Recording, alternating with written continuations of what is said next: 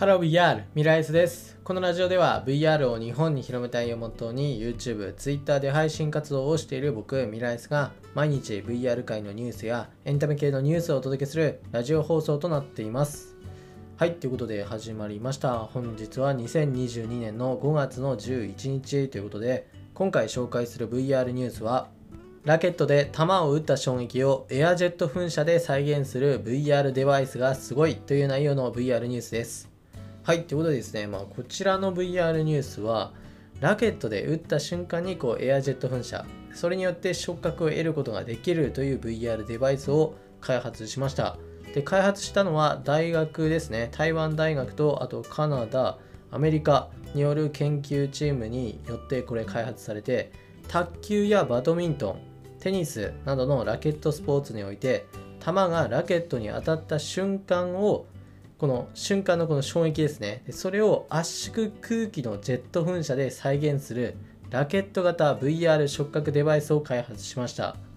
はいということでですね。まあこの内容を聞いて分かる方はねなかなかこう想像力が豊かというかなかなかすごいところだと思うんですけど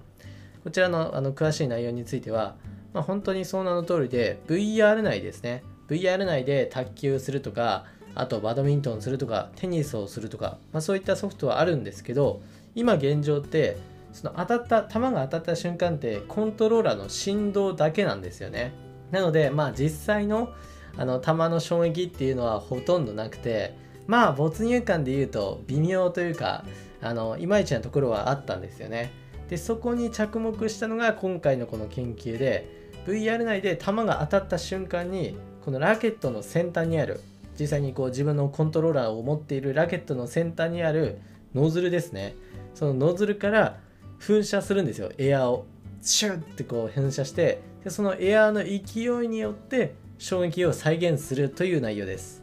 はい。まあちょっと今ので分かった方はねあのすごいですね。いや結構分かりやすく言ったつもりなんですけど伝わったかな？はい。ということでですね、まあ、こちらの手持ちのラケットデバイスっていうのはハンドルカーボンファイバー製のシャフト。そして 3D プリントしたノズル空気制御圧縮システムなどで構成されていてでこれらは本当にこう卓球やバドミントンテニスでこの3つのスポーツの種類に応じたラケットのサイズだったりあと各それぞれデバイスを分けているんですよね。でそれぞれまあ分けているっていうことでこの空気制御システムっていうのがあるのであの実際結構大掛かりな装置なんですよ。でエアタンク自体、まあ、コンプレッサーが必要なんでエアタンク自体の重量は 1.5kg その他制御システムの重量は 848g となっていてまあなかなか重いものをねこう背中に背負い背負う感じですね。まあここはね仕方ないというか、まあ、今の現状だとねそれしかないんですけどで実際にこう打つっていうこの打撃するっていうのに応じてさっきこう分けるって言いましたよね。卓球やバドミントンテニスっていうことで。でそれぞれその重さというかその分けていることによってそのラケット自体の重さも違います卓球だと 147g バドミントンだと 157g テニス用だと 258g となっていてやっぱりこうだいぶ広がりがあるというか、まあ、その実際に当たる球の重さによってこの重量が決まっていくっていう感じですね。でさらにラケットデバイスのトラッキングにはモーションキャプチャーマーカーを取り付けていて6台のトラッキング用のカメラを用いて追跡を行っています。ということでこれだいぶあの本当に本格的なあの実験にはなっているんですよね。でこちら実際にあの体験した方のあの内容というかその実際の体験結果についてはバドミントンとテニスでは参加者の92%が振動よりも空気噴射の方がいいというふうに答えました。でただ卓球においては42%のみが空気噴射の方がいいって言ったんですよね。でつまり残りの60%近くの人はあの普通の振動の方がいいって言ってるんですよね。ということで高校もねなかなかこう面白いところというか、まあ、空気噴射っていうのは結構な勢いなんですよね。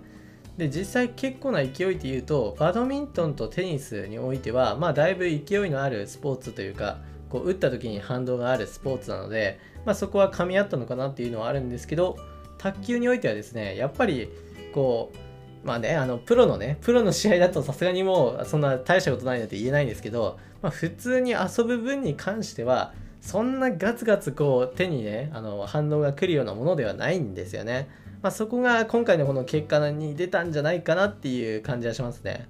ある意味この卓球においてはこの振動で完成されている感はありますね。はい。あのもう十分楽しいというか 本当にもう本物の卓球に近い感じがあるので、まあ、ここはその通りかなっていう印象です。でさらに面白いのが空気噴射による衝撃の継続時間が長いと実際にこのプレイした参加者はより大きな衝撃力を感じるという新しい錯覚も発見したということだそうですでこちらはま何を言っているかというと空気噴射の圧力ですねそれをただ強くするじゃなくて空気噴射の時間が長いとたとえ同じ噴射の圧力でも時間が長いだけであ随分強いなっていうふうに思うらしいんですよねはい、ということなんで、まあ、ここもなかなか面白いというか、この先、まあ、今回はこのテニスが一番重いかな。このテニスのところでやりましたけど、まあ、それよりも大きいこう荷重を与える時は、別にその噴射の圧力を強くしなくても、噴射時間を長くすれば、もうそれに近くなるっていう、まあ、すごい錯覚ですよね。なかなかないというか、いや、面白いなと思いましたね。今回のこの研究内容というか。はい、ということでですね、まあ、今現状だとやっぱりこのエアコンプレッサーがね背中に背負わないといけないとか、まあ、そういった問題点はありますけど、まあ、これによってですね本当にこう VR じゃないというか中にはこれをプロのなんかトレーニングとしてあの活用するみたいな、まあ、そういったこともありそうな夢のあるこの研究だなと思ったので今回取り上げました。はいそれじゃあ今回の VR ニュースは以上になります。はい、ということで、いつものちょっとした雑談ですけど、今日はですね、まあ、ちょっと VR と関係あるかどうかはあれですけど、えっと、最近ですね、あのゲーミング PC とかで使われるグラフィックボードっていうのがあるんですけど、でそれがすごい最近安くなってるんですよね。ちょっとこう意外だなと思ったところで、ずっとこう高騰高騰で続けてきたんですけど、まあ、ここに来て急に値下げというか、一気にあの価格が落ちたなっていうのが印象であって、ちょっとびっくりしてますね。まあ今、今ならね、結構その PC というか自作 PC 組むのにおすすめですね。ただこうグラブを変えるっていうだけでもいいと思うので、いや、本当に今買い時ですよ。もしかしたらまたこう上がるかもしれないんでね。まあ、ここに関してはね、この先のことなんで分かんないっちゃ分かんないんですけど、うん、ちょっとびっくりしてます。ようやくこう価格がね、戻ってきたかっていう感じで安心してますね。いや、もっと下がっていいんですけどね、なんなら。ちょっとね、円高、円高じゃない、円安だからちょっと厳しいかもしれないけど、もうほんとね、実作 PC 勢はね、絶対見てください。自作 PC でもう知ってるか 知ってますね。はい。ということで、まあ、今回ここら辺で終わりたいと思います。それではまた別の配信でお会いしましょう。バイバイ。